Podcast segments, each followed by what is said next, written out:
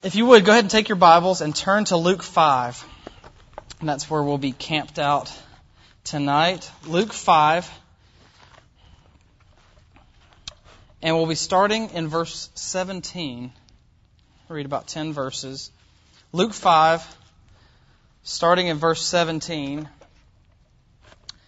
Let's read that together. On one of those days, as he was teaching, Pharisees and teachers of the law were sitting there, who had come from every village of Galilee and Judea and from Jerusalem.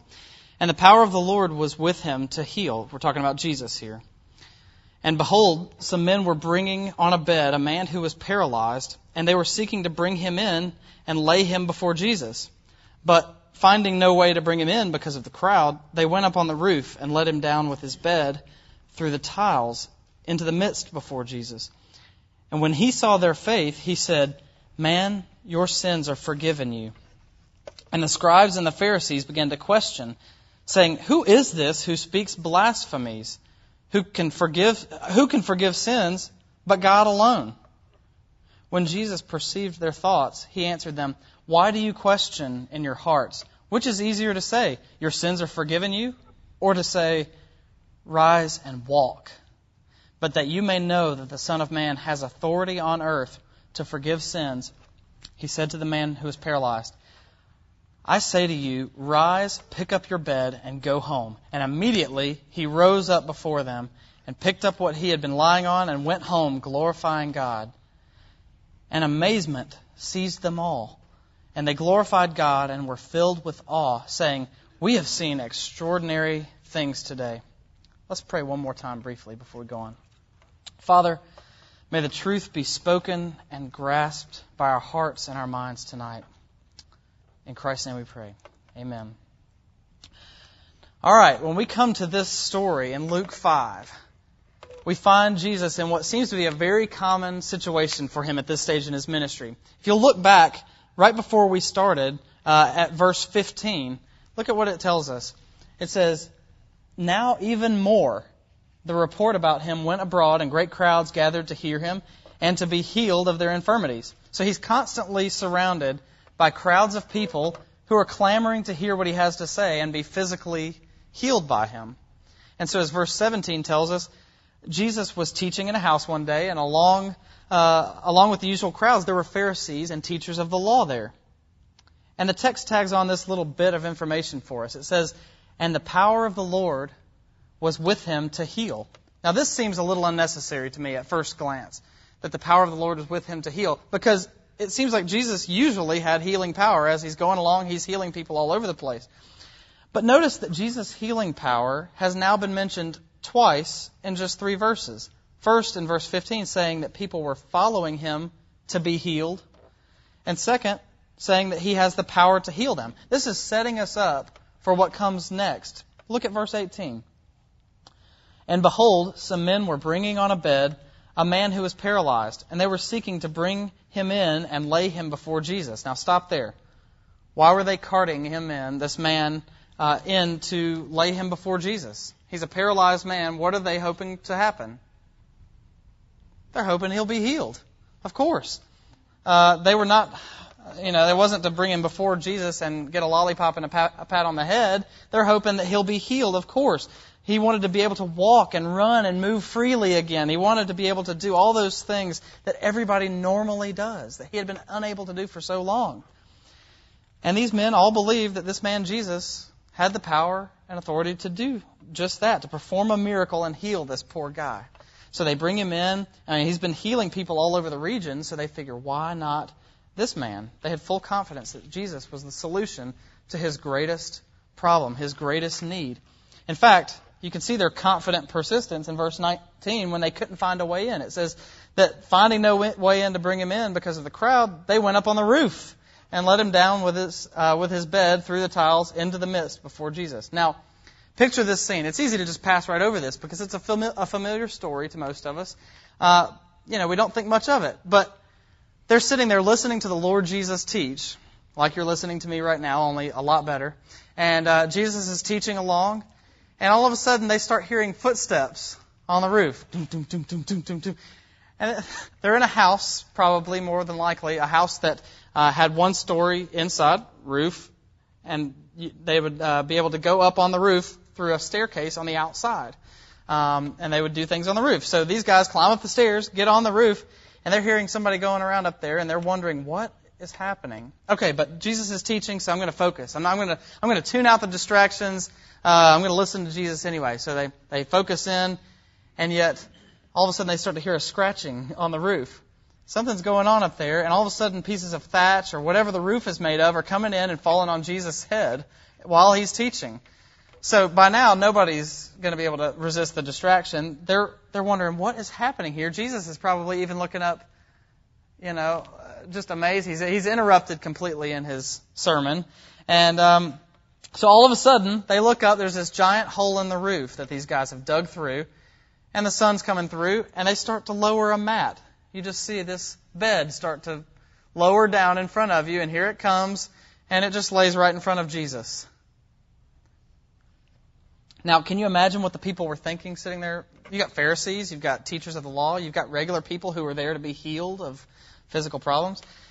And they're thinking, who are these crazy guys? What are they doing? They're interrupting Jesus' teaching. They're, inter- uh, they're interrupting this message. And uh, of course, somebody in the crowd is stuck thinking, great, I've got to call a roofer now because these guys have ruined my house. Uh, but certainly, this moment was filled with uh, pregnant tension and anticipation. It's just this very tense moment. What is Jesus going to do? How's he going to respond? Will he be angry at the disruption? Will he heal the man? Who obviously he needs to be healed. They can see he's paralyzed. Or will he rebuke him and his friends? And we look at verse 20 and we see it says, When he saw their faith, he said, Man, your sins are forgiven you. What a strange thing to say, right? Why was the guy there? He was there to be healed. He's obviously there to be uh, healed of his paralysis, which most anyone would agree is his biggest problem in his life, uh, the greatest obstacle he had to overcome. And so this man is he comes in and he's looking up at Jesus, about to burst probably with anticipation. He's about to get healed. And Jesus looks down at him in his helpless state and says, Your sins are forgiven. It seems very strange, certainly, at the time. Uh, this is intended to be a surprising response. Why would he say this? No one there knew it quite yet, but Jesus was, in fact, healing this man of his greatest burden, his, uh, his deepest need, and yet it wasn't his physical paralysis. I saw a movie uh, this past weekend called The Happening. Any of you heard of it? Seen the previews for it? The previews don't really tell you anything at all. You just it just kind of looks like something interesting. Oh, I wanted to see that. Uh, I didn't know anything going in. It's the latest M Night Shyamalan movie, and I didn't know anything prior to seeing it except that the preview looked cool and some guys wanted to see it, so we went and saw it. And, all, and uh, so, without giving too much away, I don't want to ruin it for you. Uh, but the basic idea was that people were in New York City in Central Park at the beginning, and all of a sudden, uh, something starts happening. People just stop in the middle of the park and, and other people are watching them that aren't affected yet, but people stop and, and they start mumbling things to themselves, oddly, just mumbling random things that they had been talking about previously. Uh, I need to drop my bike off. And they'd say that over and over again, and it was very strange. And then all of a sudden, each one of them would kill themselves in some random way. If there was a gun nearby, they would grab the gun and kill themselves. If they were on a building, there were construction workers, they'd just start walking off the building. It was very strange and uh, and it got kind of gruesome in some places uh, watching people. But but something triggered in their brains, and all of a sudden they would just commit suicide. They just uh, there was nothing holding them back from killing themselves. And so this starts to spread throughout the Northeast, and nobody knows uh, what's going on. They just know that people keep doing this. It keeps happening, and it's starting to spread further and further out from New York. And so people uh, spread into other regions. They try to flee and get into the rural areas because it's not happening in the rural areas. But then it starts happening there too. And then they think, oh, well, maybe it's because we're in too large of groups. It's going from larger populations to smaller. Well, let's get into smaller groups and it won't happen to us. And then it keeps happening. It just keeps happening. No matter what they do, it keeps happening. Uh, and the name of the movie is The Happening. And it keeps happening. And they knew they needed to get away from this epidemic they knew that they needed to get away. Their lives depended on it, but things never seemed to get better because without identifying and attacking the root problem, the killings just kept following them. Nothing was going to get better until they got to the heart of what was wrong. And that's where I'm going to stop. I'm not going to let you find out what it is. And, uh, but you can go see the movie yourself if you want to know. But they got they they had to find out what was causing this if they're going to get away from it and be spared. And I think we often make the same mistake of thinking that problems that we have are the greatest problems when they're not the greatest problems. We don't get to the root problem that causes other things. We think that our physical, our financial problems, our social problems, educational, uh, relational problems are our greatest areas of need. We think that uh, if we can just get that next promotion and raise, or if we can just save some money in this area, or if we can uh, get more education in society, then oh, that'll make things better in our culture. Or if I could just get in shape, that would be great. Or uh, if I could get past this physical illness that I have, then my life would be better. And while some of those things have truth to them, contrary to popular opinion, our greatest problem is not disease. And our greatest problem is not lack of education. And our greatest problem is not relational strain in marriages or between parents and kids. Our greatest problem is our sin and nothing else. Sin is the root problem that must be addressed first and foremost. And so, fortunately, when we come to this text, we find out that Jesus is able to address the problem and, is, and in fact, has done so. So, here's the point of the text. The big idea of this story of Jesus healing the paralytic man is that Jesus has full authority to grant forgiveness of sins through faith in him. Now that seems strange. Like I said, that, that a story about a healing would point us to Jesus' authority to forgive sins. But when we look at the text, that's what we find. Yes, he can heal the lame and blind. Yes, he shows us how to live by his example. Yes, he shows great mercy to the poor and the outcast. But the good news of the gospel is that Jesus came to fix our sin problem, our greatest, deepest problem, and bring us back to the Father from whom we were estranged. And that, above all else, is the main point of this narrative about a paralyzed guy who came to Jesus to be healed. He got lowered through a roof. That Jesus has full authority to forgive sins uh, through faith in Him. So I'd like to look at this big idea under three uh, quick headings. We're just going to break it down very simply under purpose, authority, and means. Per- Jesus' purpose, His authority, and the means by which He forgives. First is the purpose of Jesus' ministry, and we've already touched on this briefly, but it's that Jesus came with the purpose of forgiving sins. That was his whole, that was the uh, umbrella under which he came to minister. All the other things were, uh, were peripheral to that hub, to come to bring sinners back to God. And again, though he had the power of the Lord to heal, he didn't immediately heal this lame man. Instead, we read in verse 20 that he tells him his sins are forgiven. Why? Well, it's because he didn't come merely to heal physical ailments or to educate or to set a good example or to make the world a better place, even though he did do all those things. These things are all symptoms of the deeper problem. They're all the peripherals that point us to a deeper cause, a deeper issue. And so, rather than treating symptoms, he treats the root cause by God's wisdom. He, he treats the root issue that ruins everything else, and that's our sin.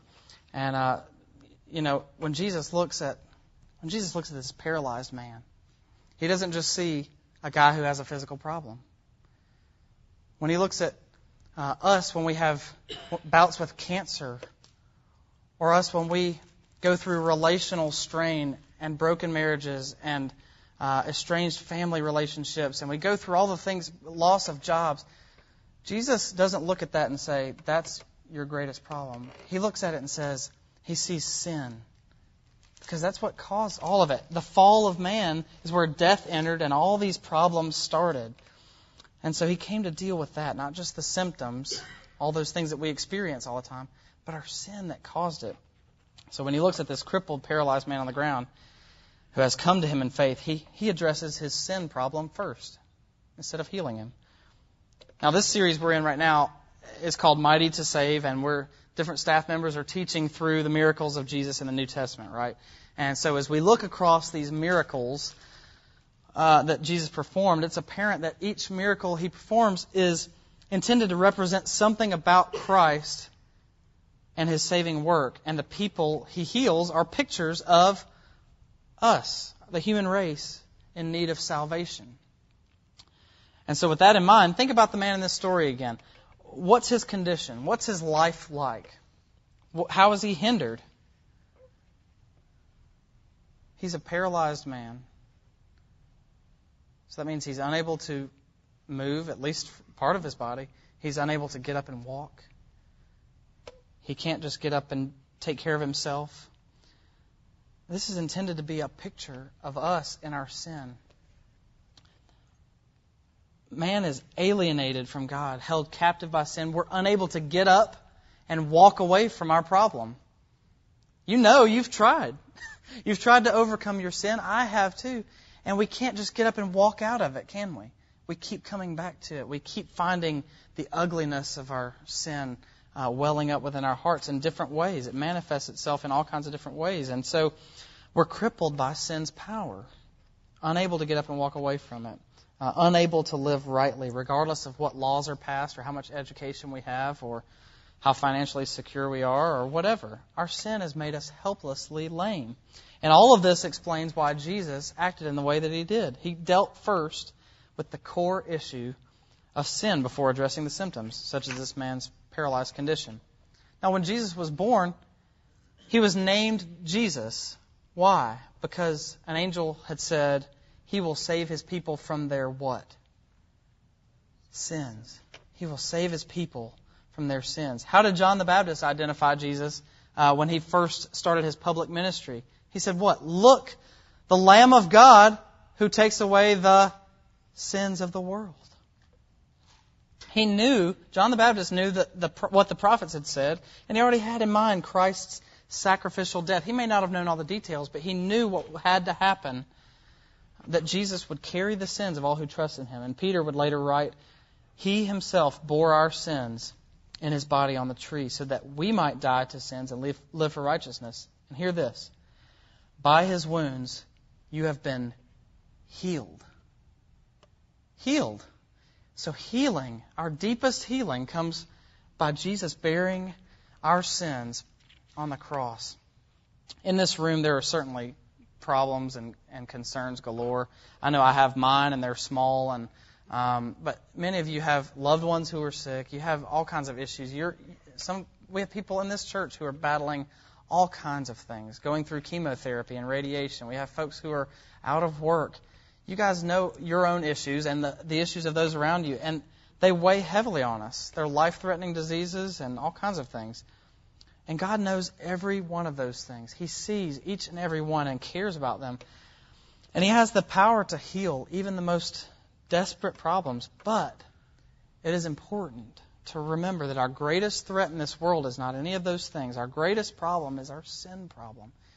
Everything comes back to that.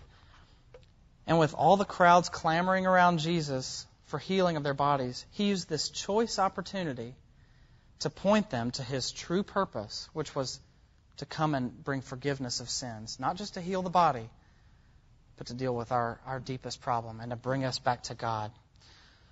So get that first and foremost. Now, continuing on in the passage, look at verse 21. Verse 21 says, and the scribes and the Pharisees began to question, saying, Who is this who speaks blasphemies? Who can for- forgive sins but God alone? And what a great question that is. Who can forgive sins but God Himself? I think the religious leaders are on the right track here. Uh, they just didn't know it. Who can forgive sins committed against God Himself? Can you? Can I? I don't think so. Uh, who can do that? If I walked up to somebody in the Collierville Mall, just randomly, and said, uh, Hey, brother, your sins are forgiven. I forgive you of all your sins. They would look at me like I had five eyes in my head. They'd think I was insane, and rightly so, because I have no authority. On what basis could I forgive someone's sins? Uh, unless they had just wronged me in some way, I could say, I forgive you for that. But that doesn't take care of their guilt before their Maker. That doesn't take care of uh, what, how they are separated from their God. Sin is first and foremost an offense against God, and I am not Him, and you are not Him. So who can forgive sins but God alone? It's a good question. And yet, the second point that we see in this text is that Jesus came with the authority to, to forgive sins. He came with the purpose to forgive sins, but he also came with the authority to do so. When we come to this scene, we find out that the Pharisees and the teachers of the law had come from all over to hear Jesus, to observe him. This was quite an audience. You know, if you're a rising sports star, uh, you, you, you look for the scouts and the recruits to be in the stands when you're playing. Uh, that's how you're going to make it in the in that field. If you're an aspiring singer, now you go to American Idol and hope to impress the judges on your first audition, right? So that you can get before America and uh, do your thing and get a record deal, make it in, in the music business. And here, Jesus is teaching in front of this entourage of Pharisees, the high, high teachers, and it's his chance to impress them, right? Except that he's not seeking their approval at all. Uh, he, in fact, is set against them. And here's why. They, the Pharisees and the teachers of the law at the time were specialized not so much in the Bible, but rather in the oral tradition that was passed down from rabbi to rabbi. And so Jesus would attack this man made tradition over and over all throughout his ministry, calling it uh, the, a teaching of man that leads people away from God instead of to him. The religious leaders were leading people away from God rather than to him. And so here, in front of this uh, high teaching authority where he could have impressed them and had a, probably a great career as a rabbi, um, Jesus comes in this choice moment, and uh, rather than simply performing a healing again and impressing everyone, Jesus intentionally causes a stir. He causes a stir by drawing attention to his divine authority. He says, Your sins are forgiven you. And immediately the sirens went off in the, in the Pharisees' minds. They're thinking, wait a second here. This joker is claiming to be God himself. Who can forgive sins but God alone? Who is this? Actually, they didn't, they didn't think he was claiming to be God yet, but he does in other places. He is claiming to be God. And they say, Who's this joker who is speaking blasphemy? Only God can forgive sins. And Jesus is thinking, Yes, exactly. Exactly. He's making a deliberate statement of his own divinity in these words of forgiveness. And contrary to what some say, he does actually claim this in many places elsewhere. Flip over with me just for a second to the right in John, John chapter 5, and just look at something real fast. John chapter 5. Look at verse 15. Just want you to see this. It's important to note this in these days because people deny that Jesus made himself out to be equal with God, the Son of God, and actually God himself. John 5:15 and following. It says, "The man went away and told the Jews that it, it was Jesus who had healed him. And this was why the Jews were per- persecuting Jesus, because he was doing these things on the Sabbath. But Jesus answered them, My Father is working until now, and I am working. This is why the Jews were seeking all the more to kill him, because not only was he breaking the Sabbath, but he was even calling God his own Father, get this, making himself equal with God. Now turn right another page or two to John 8. And look at verse 57. John 8, starting at verse 57, says, So the Jews said to him, You're not yet 50 years old, and have you seen Abraham? And Jesus said to them, Truly, truly, I say to you, before Abraham was, I am. So they picked up stones to throw at him. Now, one more flip over to, to John 10, starting in verse 30. He says, Jesus says, I and the Father are one. And the Jews picked up stones again to stone him. Jesus answered, I've shown you many good works from the Father. For which of them are you going to stone me? The Jews answered him, It is not for a good work that we're going to stone you, but for blasphemy, because you, being a man, make yourself God. Jesus was not some poor, naive, nice guy who was just doing his thing and innocent, and all of a sudden he got caught up in a thing and he was misunderstood and said they killed him. No, people wanted him dead because they understood exactly what he was saying about himself and they didn't believe. Jesus very clearly asserts his authority in this text when he forgave this lame man's sins, and he's claiming the very authority of God himself. But he could read their doubtful thoughts even, which also proves his deity. He's reading the thoughts of men. He could see faith in one group and he could see doubt in this other group. They're not even talking out loud.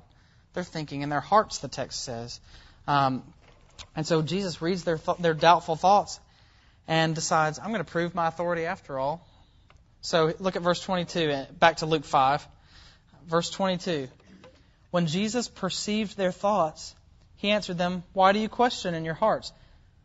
Which is easier to say, Your sins are forgiven, or to say, Rise and walk? But that you may believe that the Son of Man has authority on earth to forgive sins. And he turns to the man who is paralyzed and says, I say to you, rise, pick up your bed, and go home. What an amazing demonstration of God's power to validate Jesus' claim to divine authority. Anyone can say, Your sins are forgiven. I could walk up to somebody at the Collierville Mall and say, Hey, I forgive all your sins. That's easy to say, but it doesn't carry much weight, does it? Unless you've got something to back it up. And Jesus proves that he has the authority to say that by healing this man miraculously in front of everyone. But even though he performed this great miracle to validate his authority, Jesus' divine status is ultimately proven in the gospel, namely in the, the cross and the empty tomb. It was on the cross as he died, as he gave himself for the healing of the world, that the centurion and his guards they saw the midday darkness. They they felt the ground shake. The earth was trembling. They heard Jesus cry out to his Father, and they concluded, surely he was the Son of God. Surely.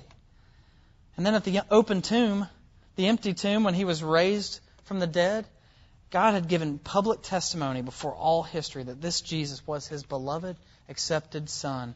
It was a public demonstration of that for all the world to see. Jesus came to earth to bring forgiveness to sinners, and he has the, the authority to do so because of his divine status. But most importantly, because he himself bore all the sins in his own body for all the people he forgave.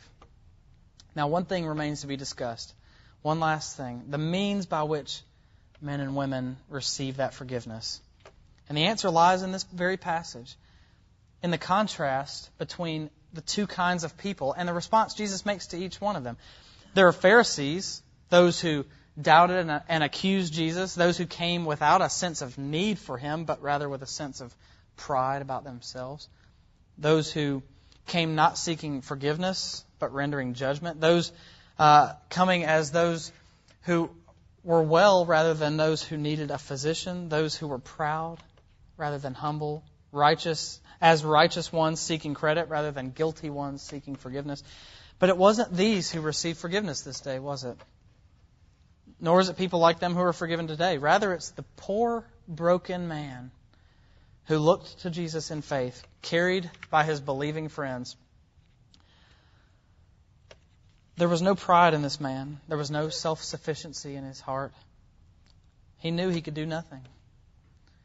And so, what happened? He simply came to Jesus in his weakness, in the grip of sin and its consequences on his physical body, and he trusted him. And that's our third point tonight. The means is that Jesus came to forgive sins through faith alone in Him alone. I assume that this is nothing new uh, to most of you, but Christians in this room, it's easy. We often start to drift into this mindset that uh, we no longer need the great physician.